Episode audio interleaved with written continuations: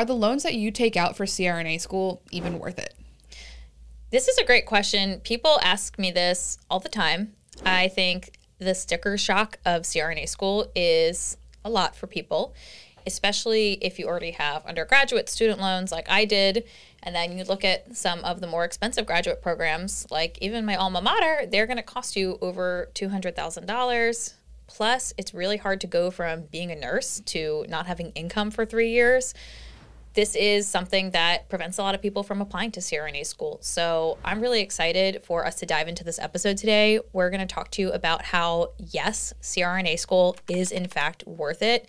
You just have to do the math and prove it to yourself. We're going to get into all the numbers, all the nitty gritty. So, guys, this is an episode you're going to want to download, save, grab a pen and pencil for, share with your friends. This is going to be a numbers episode that is going to prove to you that yes, you can in fact afford CRNA school. The first talking point, I think, is to demonstrate that the return on investment is worth it. And people often compare cheap programs versus travel nursing salaries, and then people talk themselves into whatever their opinion is without actually doing the math.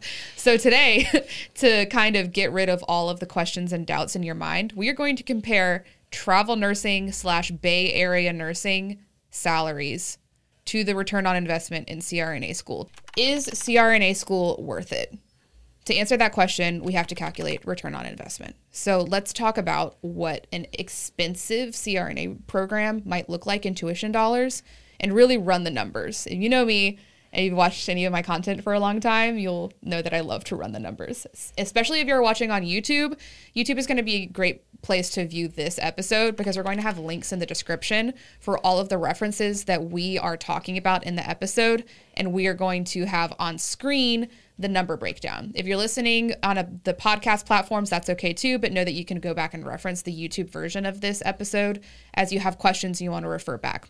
So, very first thing, let's say that you're a travel nurse or an experienced California Bay Area nurse and you're making 150K, which is more than most nurses make, by the way. The average nurse in the United States makes 75K, and that's still including what the nurses are making in the Bay Area. In reality, nurses working in the Southeast slash the South slash the Midwest are making more in the 55 to 63K range, which is a lot of people. That's millions of nurses who are making much less than even the average. But let's say, best case scenario, you're one of the nurses who is working at a union dense area, or you're a travel nurse and you're making 150K. That's the assumption that we are working with within this calculation. You're a travel nurse or you're a nurse working in the Bay Area, you make 150 grand, and you want to go to a CRNA school that's going to cost you about $200,000. That is an expensive program, but we're going to run this calculation. Loss of income for three years is $450,000. All CRNA schools are now uh, three year programs. This also doesn't incorporate that most CRNA schools also allow you to work the first six months. We're just going to say it's a wash for those three years, and we're going to say that you're not working at all during CRNA school and that you are losing out on $450,000.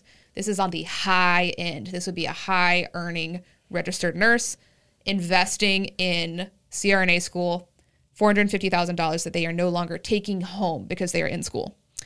So, we're also going to talk about the cost of the loans with interest, right? So, the cost of the loans for $200,000 for a standard 10 year repayment plan would be $2,301.61 a month times 10 years. And that would be at the standard current interest rate of 6.8% interest, which would be a total repayment of $276,000 with uh, 276 $192.79.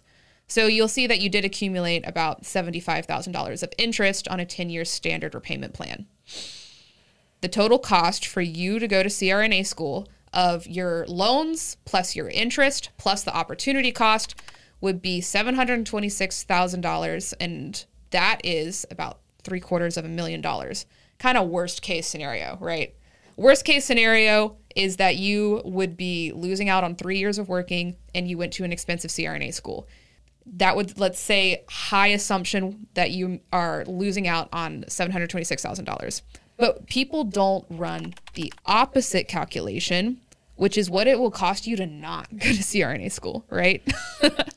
So let's say that you complete CRNA school at 35 and you retire at 65. That means you had 30 years of working as a CRNA, making between $200 and $300,000 a year at a staff W 2 job. Um, we have another video which will be linked in the description if you're watching on YouTube.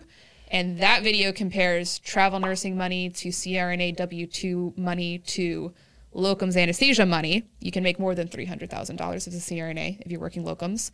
But let's say you're working at a staff job, you're making between $200,000 and $300,000 a year. If we average that, say that you're making on average 250K a year for 30 years, that means that you make 7.5 million dollars over 30 years of working as a CRNA. Now the question is the comparison of how much would you make if you were working as a high income nurse in the Bay Area or as a travel nurse for 30 years if you can work bedside for 30 years. Most of us can't, honestly. Most that's, of us can't. that's something I think people don't really take into consideration as well is like the toll of bedside nursing on the body that could be a whole episode in and of itself. yeah.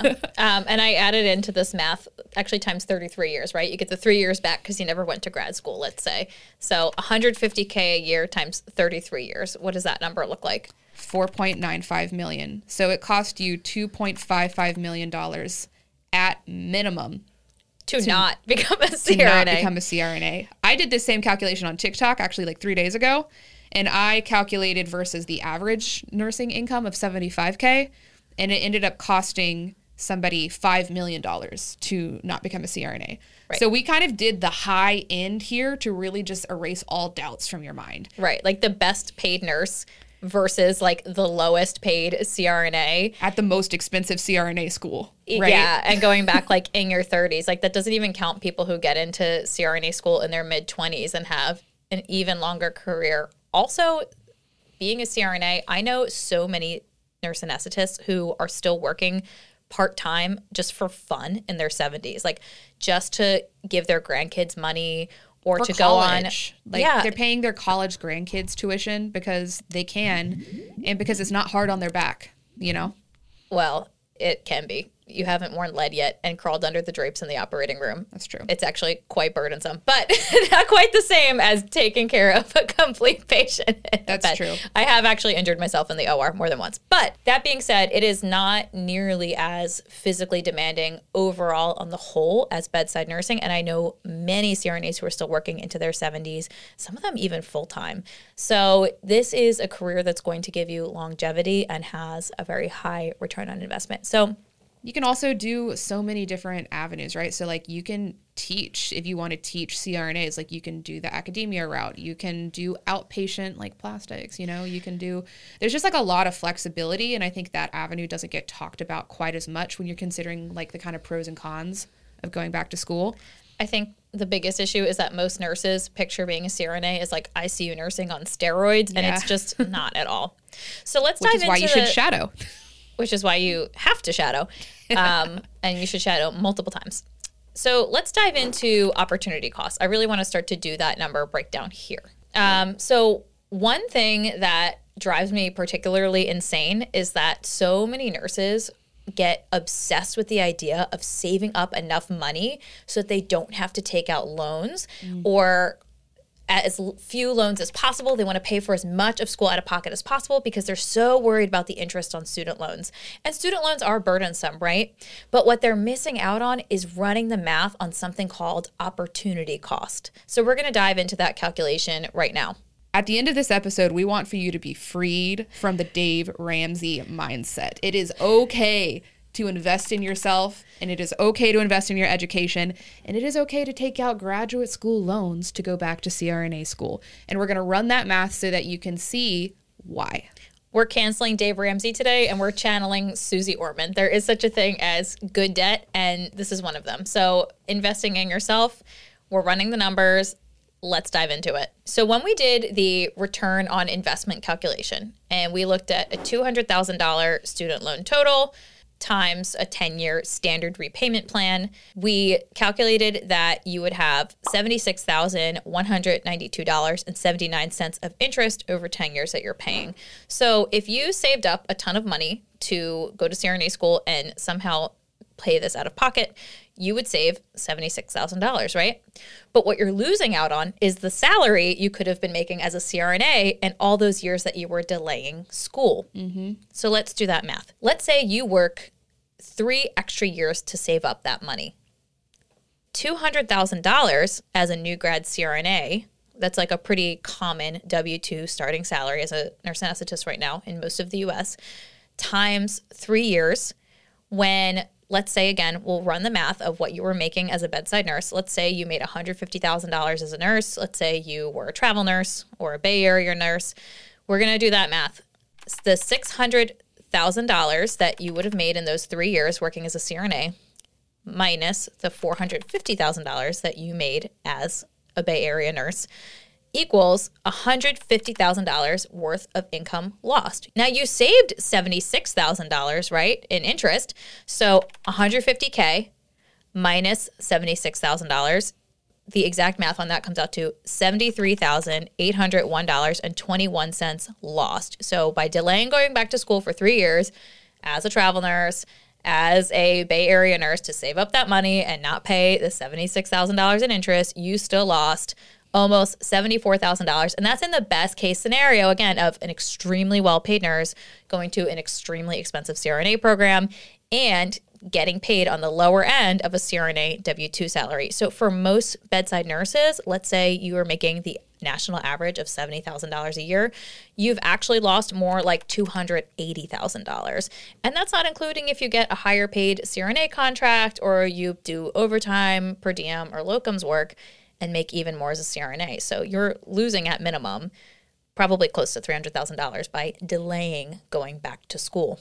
I want for y'all to listen to this talking point again, run it back until you really understand it, because I think this is something that is not, it's definitely not taught in nursing school, and it's not taught generally in the public about the investment and the time that you are losing by trying to delay and offset grad schools because you're afraid of taking out loans.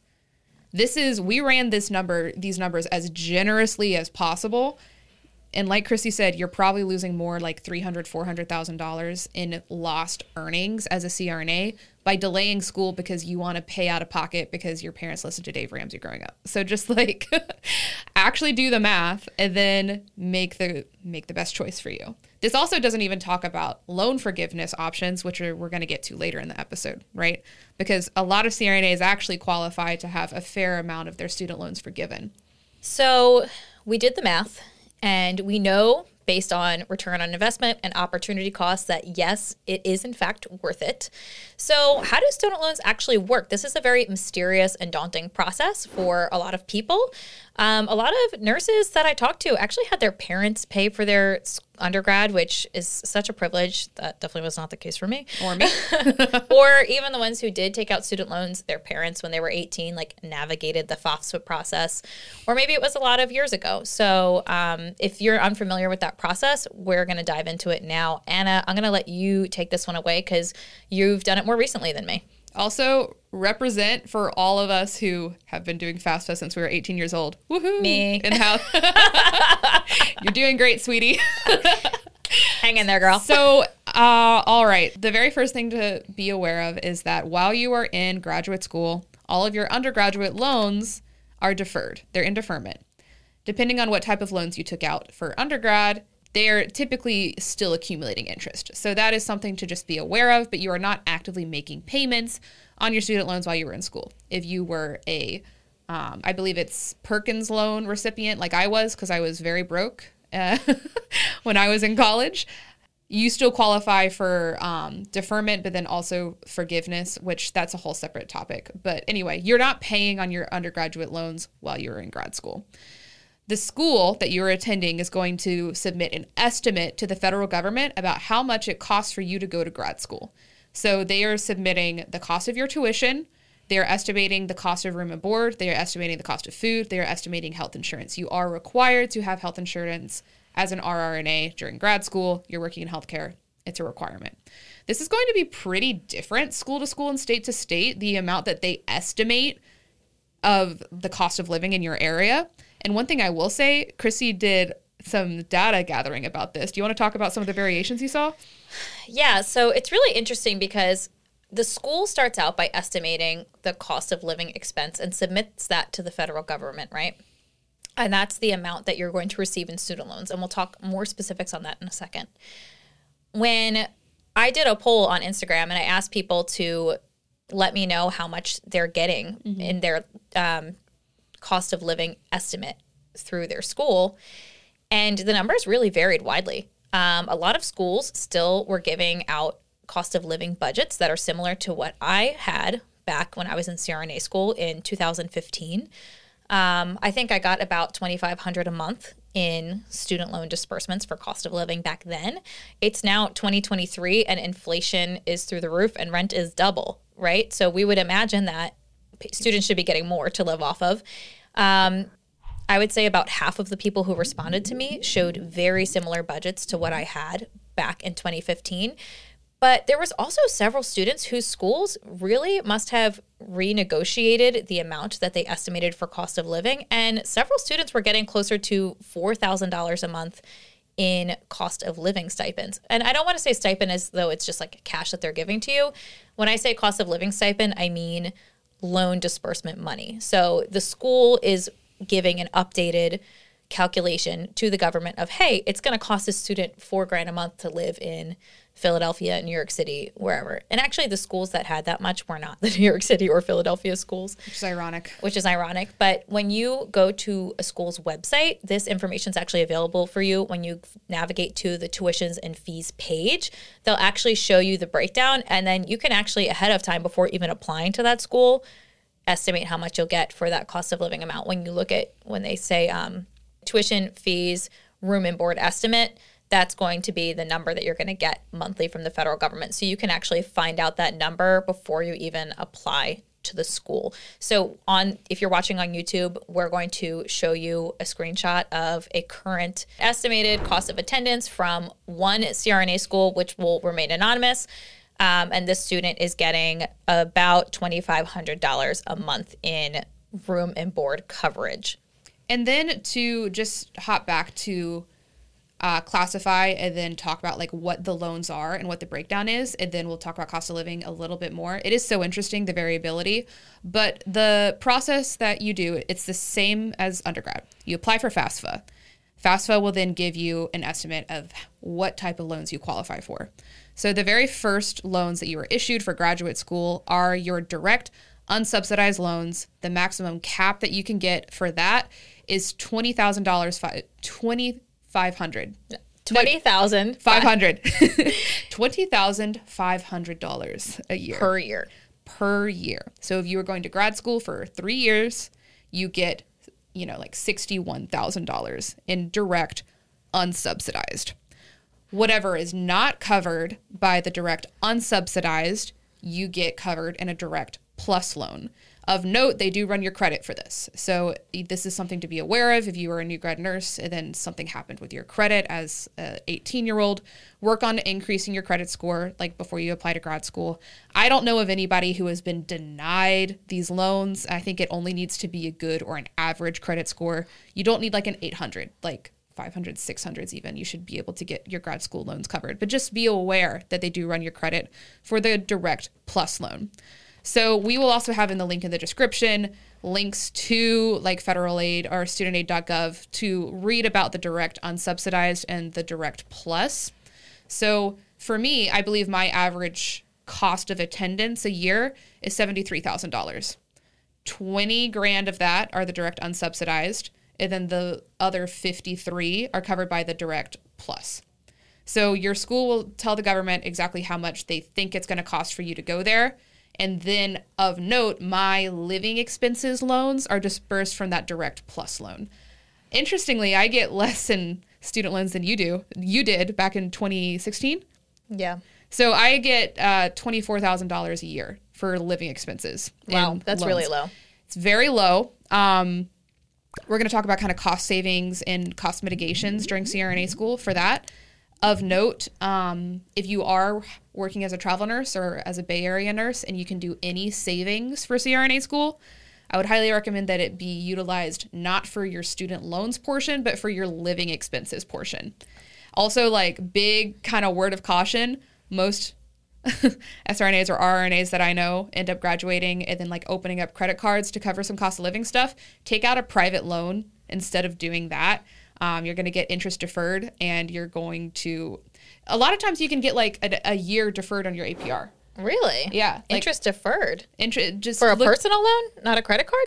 for a personal loan too. Like just look- Really? I, I would at the very least, it's going to be a better APR than opening up a credit card and then just putting thousands of dollars of living expenses on there. It'll be a hundred times better. Like yeah, you think about credit cards, it's usually like a variable interest rate of mm-hmm. anywhere from 17 to 25%. Yeah.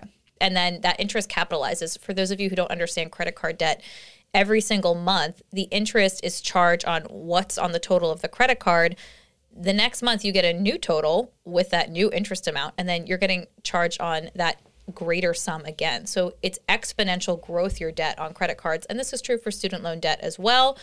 But at least on a personal loan, you can usually, especially if it's done through a supplemental private loan company that's geared towards students, usually the rates are like under 10%, anywhere from 5 to 7% is like a pretty standard rate for a private loan that's designed to supplement your cost of living as a student. And we also have links here to different um, companies and comparison tools to help you find a good rate if you are in that position. So I would just say be aware that you are going to take out a loan for between $25,000 and like $40,000 a year in living expenses. I would also like to re emphasize what Anna already said. So many people try to save up money and again pay tuition or books and fees out of pocket or even pay off old undergraduate student loan debt. That was a mistake I made when I was a mm. new grad nurse. I sunk all of my money into paying off my student loans and I did not have a large savings going into grad school. So I used up every penny of my cost of living stipend and I lived with roommates and I lived poor. I mean, I had an old beater car from 19 my 1997 Toyota Camry. Ooh, wow, that's a beater. I mean, it was like I drove that thing into the ground and It is what it is. I- and again, with the investment and return on investment of grad school, it was you- worth it. It's worth it. but I wish that I had instead of paying off my undergrad loans, which I didn't even pay off all of them, right? I paid off like some little tiny baby loans. I wish instead I had just had a nice pool of cash to sit on to help carry me through just emergency money, fun money, and also from the time that you graduate until the time you start your first job, I didn't have any income to cover me that summer. And I did end up having to open up a credit card to cover my expenses for May through August from when I got my first paycheck.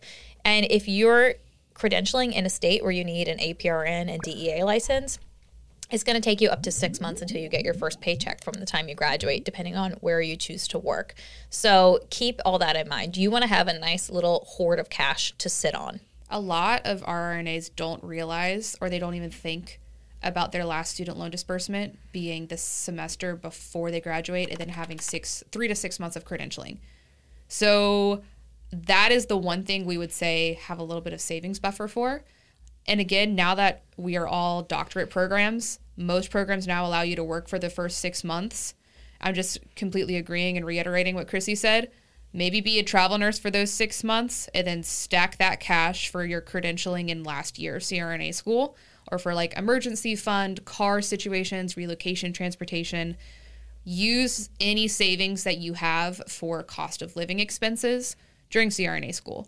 But I feel like now that you completed CRNA school, I'm in year two. What would you say are some ways that people who are looking at going to CRNA school can look at keeping costs down, like while they're in the program? They know that the investment is worth it. They know that anesthesia is the right path for them. They're ready to just like jump into it and take the plunge and go to CRNA school. What are some ways they can like mitigate costs while they're in school?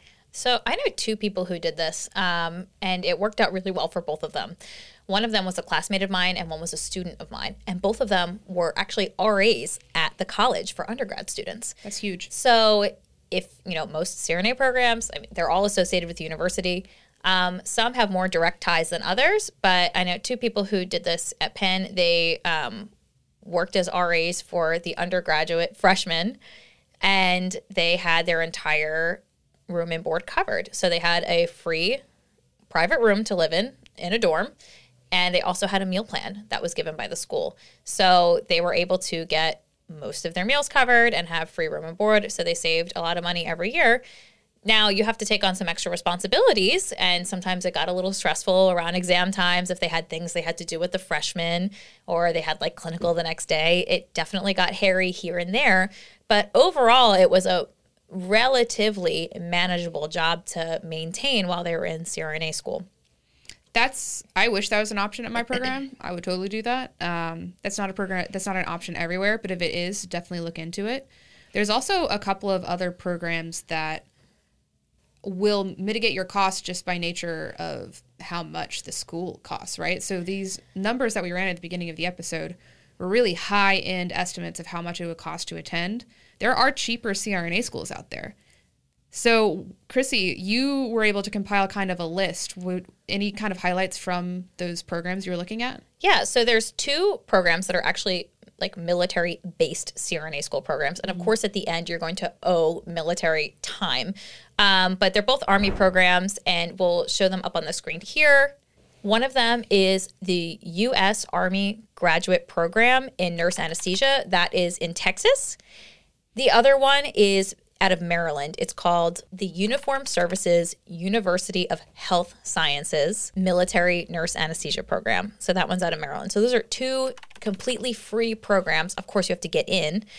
Um, you can also join the Army Reserves. I know a few people who did this. Um, you can do it during school, and they will actually give you a cost of living stipend every month. It's $2,100 a month, plus up to $50,000 in tuition reimbursement.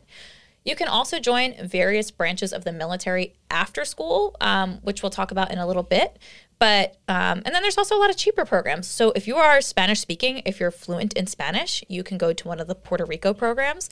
I believe there's three programs there, although I heard that one of them might be closing, but so at least two to three programs in Puerto Rico where the tuition is less than $30,000 a year. Wow. Wow is right. And then there's also several schools that have less than $50,000 in tuition per year. Sometimes you have to be an in state resident. So if you're not already a resident of these states, it might require you to do some planning ahead, move there, establish a residency, maybe in the time that you're saving up for school. Um, and on the screen, we're going to show a list of schools with thirty to forty thousand dollars tuition. So these are some U.S. land-based schools. One of them is this one's really interesting. Even for out-of-state tuition, this program in Wisconsin, Franciscan Skemp Healthcare School of Anesthesia. Um, another program that is really cheap for out of state tuition is the one based out of Arkansas State University. So, again, we're going to link below in the description a whole list of CRNA programs by cost. I wouldn't make your decision based on cost alone. Um, but if you are already in that area, this is definitely something to look at. There's also really cheap in state tuition in Florida, for example, at some of the programs. But this is something that is definitely worth looking into. If you're just assuming you can't afford CRNA school, there's definitely programs that can cost you under $100,000 for your total cost of attendance. University of Mississippi in Hattiesburg, or maybe it's Mississippi State. Oh, it's the one in Hattiesburg. When I was looking and I briefly lived in Mississippi, I know that one was less than $40,000 for the entire program. So there, just check out the list, especially if you're watching on YouTube. That's going to be linked in the description below. Another way that you can mitigate costs would be scholarships, right? For the tuition itself. Uh, we did have a little bit of a harder time rounding up like a comprehensive list of scholarships because a lot of it is school specific. So you're really going to need to look at the school specific scholarships of the programs that are your target programs, which really circles back to one of our episodes from a long time ago. Actually, no, this was a lecture in the Confident Care, Confident Care Academy membership as we were coaching people how to get into CRNA school episode one of that four part series was on choosing your CRNA schools, right? The very first step of getting in is choosing your programs. And then from there, all of the next steps will become apparent, right? Like, so you can't look at scholarships until you have a list of programs. You can't look at prerequisites until you have a list of programs. All that being said, if you're in the Confident Care Academy membership, go check out that episode for sure. But in relation Wait, to scholarships, there are in-house scholarships and then we also have a list that's going to be listed in the description for um, other scholarships that are external it's collegescholarships.org and that one is going to be listed in the youtube description as well so we have a list in our description below at collegescholarships.org, which, by the way, this is a great resource for anyone looking at any college scholarships. But this rounds up the nurse anesthesia programs that do have in house scholarships for their own students, as well as a few external scholarships through different organizations. Um, but it does show the programs, which some of which are more expensive, that do offer scholarships to some students. So, and they also include links to those programs if you want to check out more. Um, I think Northeastern was actually one of the programs that had a scholarship listed on there, and that's also one of the more expensive schools. So definitely check out that link in our description. The last point today is talking about repayment programs. This is going to be a short kind of overview because really this could be a whole episode in and of itself. And honestly, we might have to do that at a later date because this is something that people have a lot of questions about. And it's not super clear when you're doing research online about how that ties into anesthesia. But there are a couple of different loan repayment programs. And these, especially if you end up qualifying for a loan repayment program, it swings the pendulum so far in the favor of going back to grad school, right? Especially if you can get any of your tuition forgiven, it becomes really a why not go to grad school type of question, right? So, the first one that we're going to talk about a little bit is the Nurse Corps loan repayment program, where you can get up to 85% of your debt paid for. We're going to have a link in the description. I've looked at this. This is the one my current understanding, right, Chrissy, is that this is the high needs areas, or Yes. what clarification do you have about that? So, in order to qualify for this repayment program, you have to be a full time W 2 employee. So, you're not doing locums, you're not doing per diem, you are a full time employee for them, and you are working for a critical access hospital or a disproportionate share hospital, meaning this hospital is taking a very large portion of Medicare, Medicaid patients. So this is typically either somewhere very rural, somewhere on a reservation, or um, somewhere in like a very urban area that is very underserved and needs to attract Providers. providers. Thank you. So the link in the description, I encourage y'all to play around with a map. This is something that I did as a new grad nurse. Was looking at I, I was like, you know, I don't particularly want to have to work in a rural area for like five, ten years to qualify for this program. I was surprised to see that a lot of the big academic medical centers qualify for this, right? Especially, so I was at Johns Hopkins at the time, right? That was on the list at the time. I don't know today if that's true, but in 2019 it was because it does serve a disproportionate share of underserved patients. And if you're working in one of these very large metro areas with really sick, underserved populations, you might be surprised to see which hospitals just are on the list. So I encourage you to play around with the map. It's an interactive tool, and then you can see if any of the places and the facilities are, that are on the list are some of your target hospitals for when you graduate from CRNA school. And that again is the Nurse Corps loan repayment program. I would also encourage you guys to read the details of how this goes. So, mm-hmm. the way that the money breakdown works out is every year they give out money to a certain percentage of nurse practitioners, of bedside nurses, of nurse educators, and there is money for nurse anesthetists as well.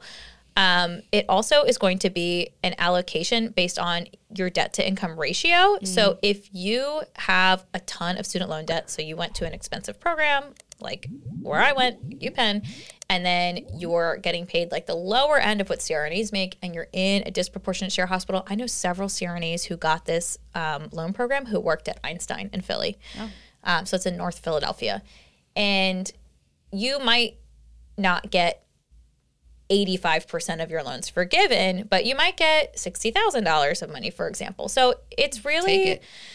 yeah, it's it's really interesting how the program works, and it's way too niche to get into in this episode today. But again, it's linked below. Read the details. Um, but know that if you let's say plan on living and working in Philadelphia and you have a lot of student loans, you could potentially get some loans forgiven or repaid um, without having to work for 10 years. It's a certain amount of money, like per year of service.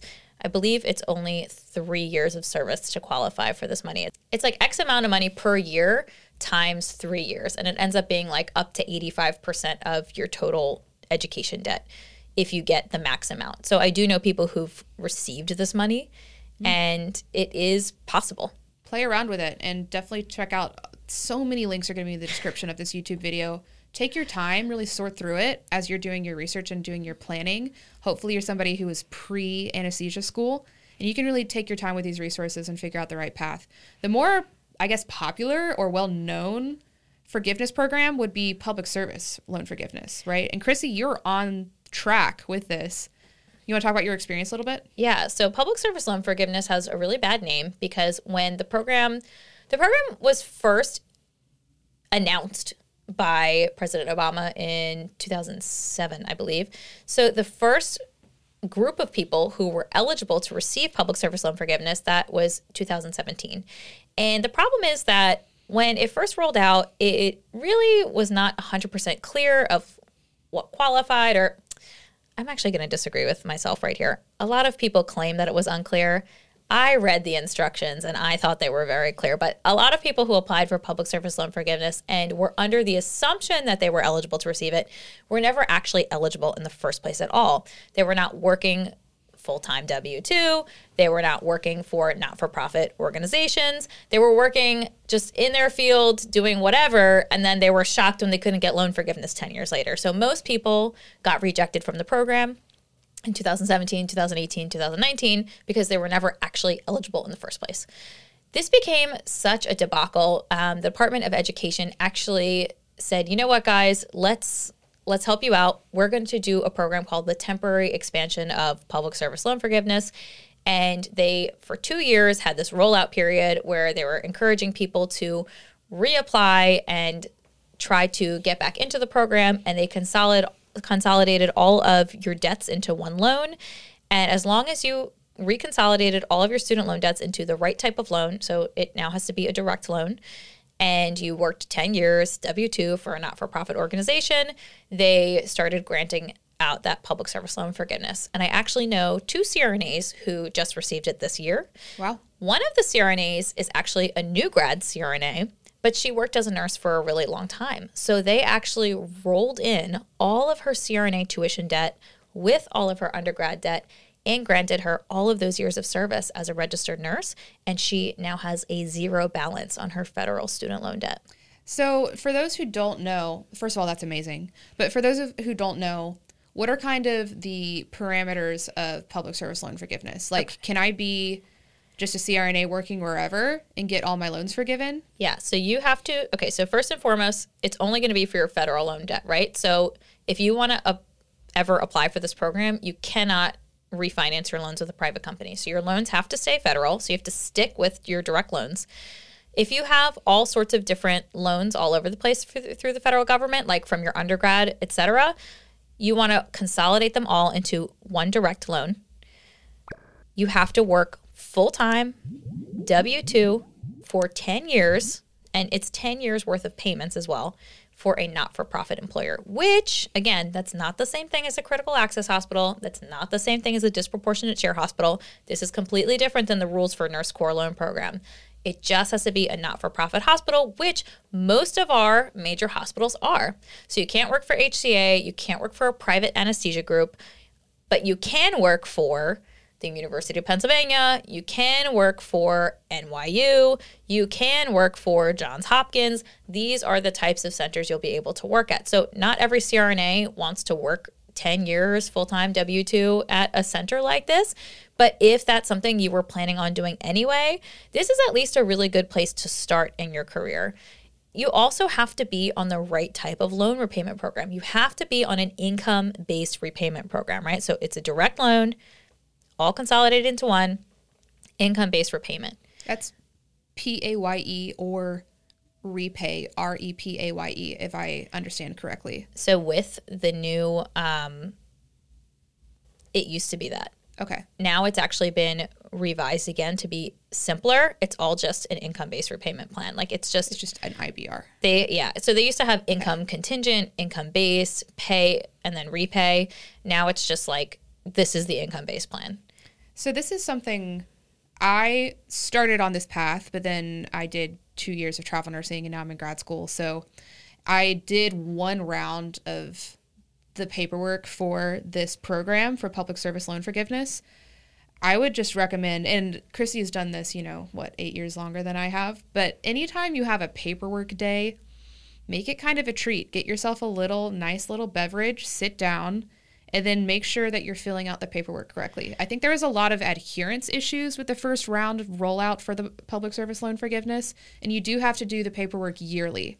So this is something that you like just sit down, make an appointment for yourself, make sure that if you're going to be working a W 2 job anyway, you might as well be on the path for loan forgiveness. And if you decide to change your employment status and do locums somewhere along the line, okay, you can do that later, but at least you were investing in just making sure that you were going to take advantage of the program if it actually was going to be good for you. So for you, I actually want to add in some things that have changed since you've been doing that. Okay. You actually don't have to submit your paperwork every year. Um, Oh. That's actually never actually been the case.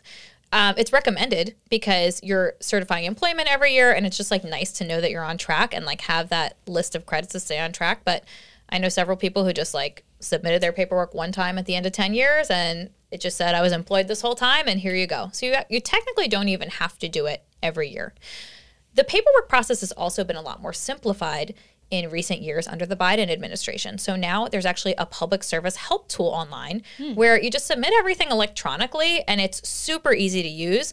You can also track your payments online and make sure that you're in the program and on track and see how many payments you have left and what your loan forgiveness estimated date is meant to be. So this is huge. this is something that did not exist before. So again, people assumed they were in the program, they were on the wrong payment plan, there were six types of payment plans, they're working for the wrong employer. Now you can always go online and make sure that you're doing the right thing and they've kind of dummy proofed the process. It's actually easier than ever before. Well, that's huge. When I did it, I had to get a signed and sealed, like stamped by the employer, physical copy of like a certification of employment, and then I was supposed to like yearly submit proof of employment like with a qualifying employer, and it was this whole thing. So this Yeah, is way better. It you still have to get that employment certification paper from either Mm-hmm. HR or your manager.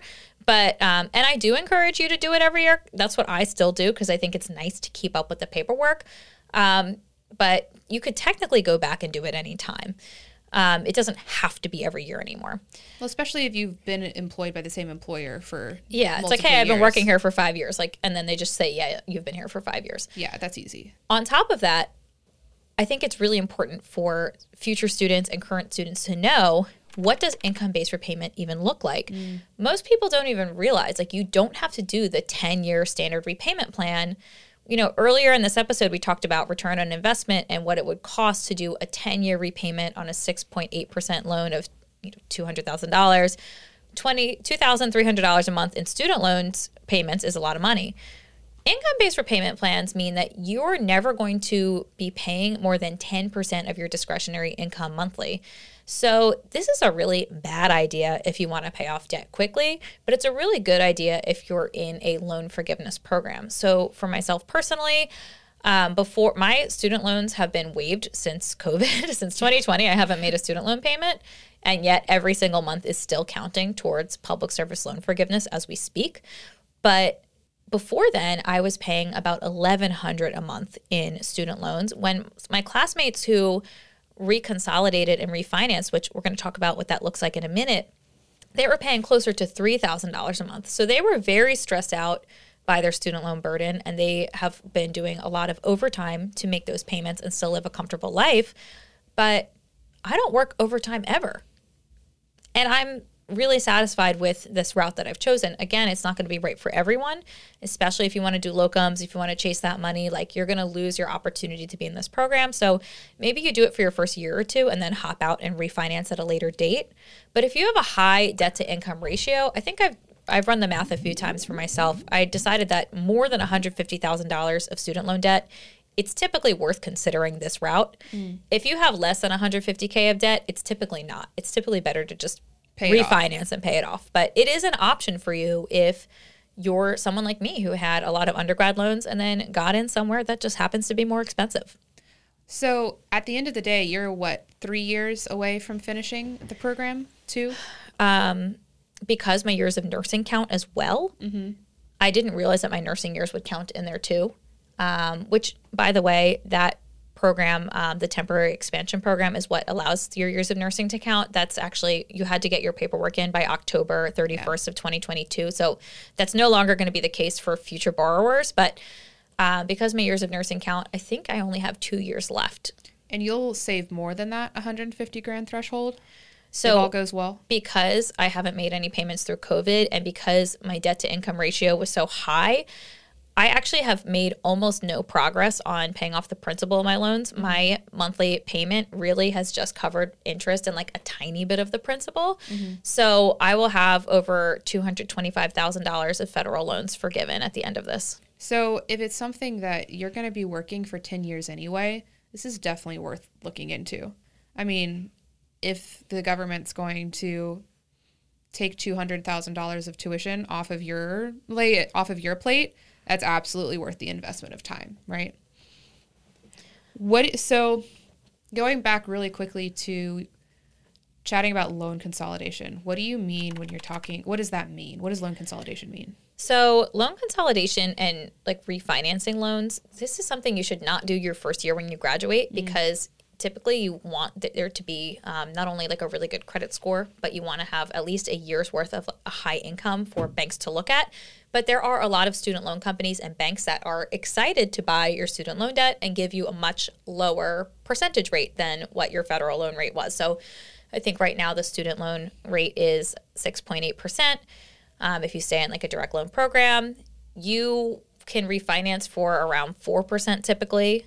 Um, that's like a very standard rate uh, if you have good credit and at least a year's worth of high income. So I encourage you all when you first graduate, start out on your income based repayment program, keep your loans low for your first year, get a year of salary under your belt, no matter where you work, and then start looking at loan repayment companies and doing the calculating estimates. Um, we have links below here. Two really good resources are NerdWallet. They always have a roundup every year of like the best rates that are being offered as well as joinjuno.com. Um, JoinJuno will look at, uh, they conglomerate types of students by region hmm. and also like by student debt category. And then they have loan companies kind of like compete to be the best option for you. So you can typically save like even 1% of interest like lower if through the join juno company so if you look at like for example, Moella and just go to them directly through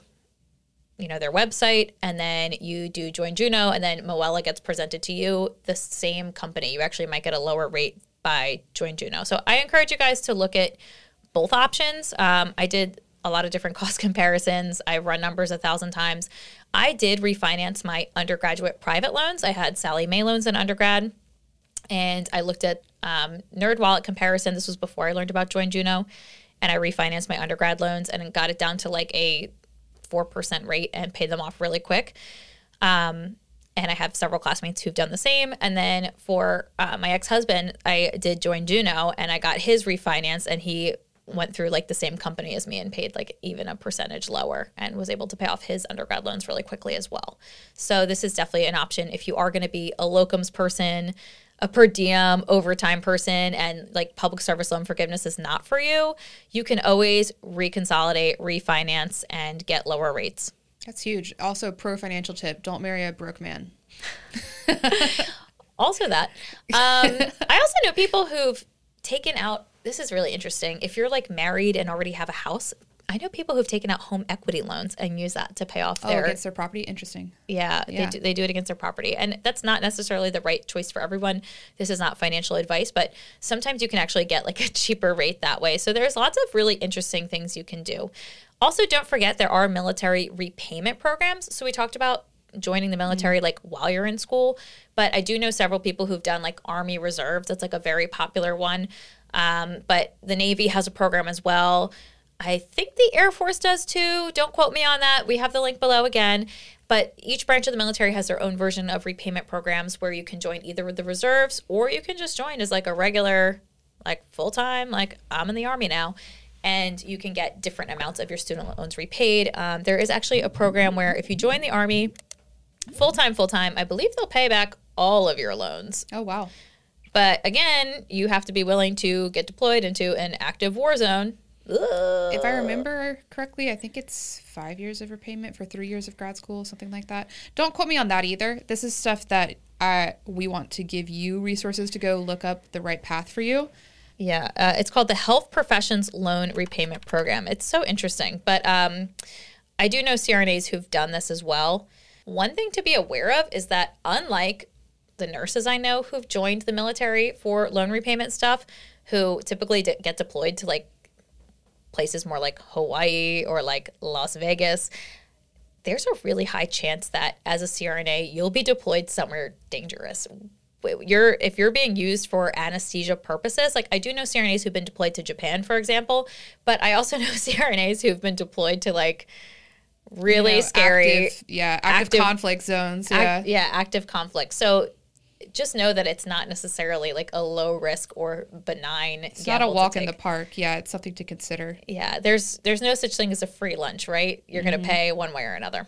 Guys, this episode was a lot to digest. We covered so many things. So this is something you're going to want to download, save, share with your friends, come back to, listen to it again.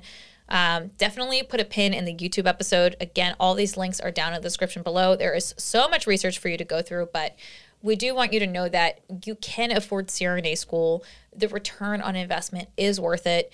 It is anxiety producing to take out those loans, but I promise you will come out ahead. So, if this is what is preventing you from chasing your dreams, we just want to encourage you to go for it. If you're watching on YouTube, make sure to subscribe. And if you are listening on Spotify or Apple Music, if you can follow the podcast and give us a rating, it really helps us out.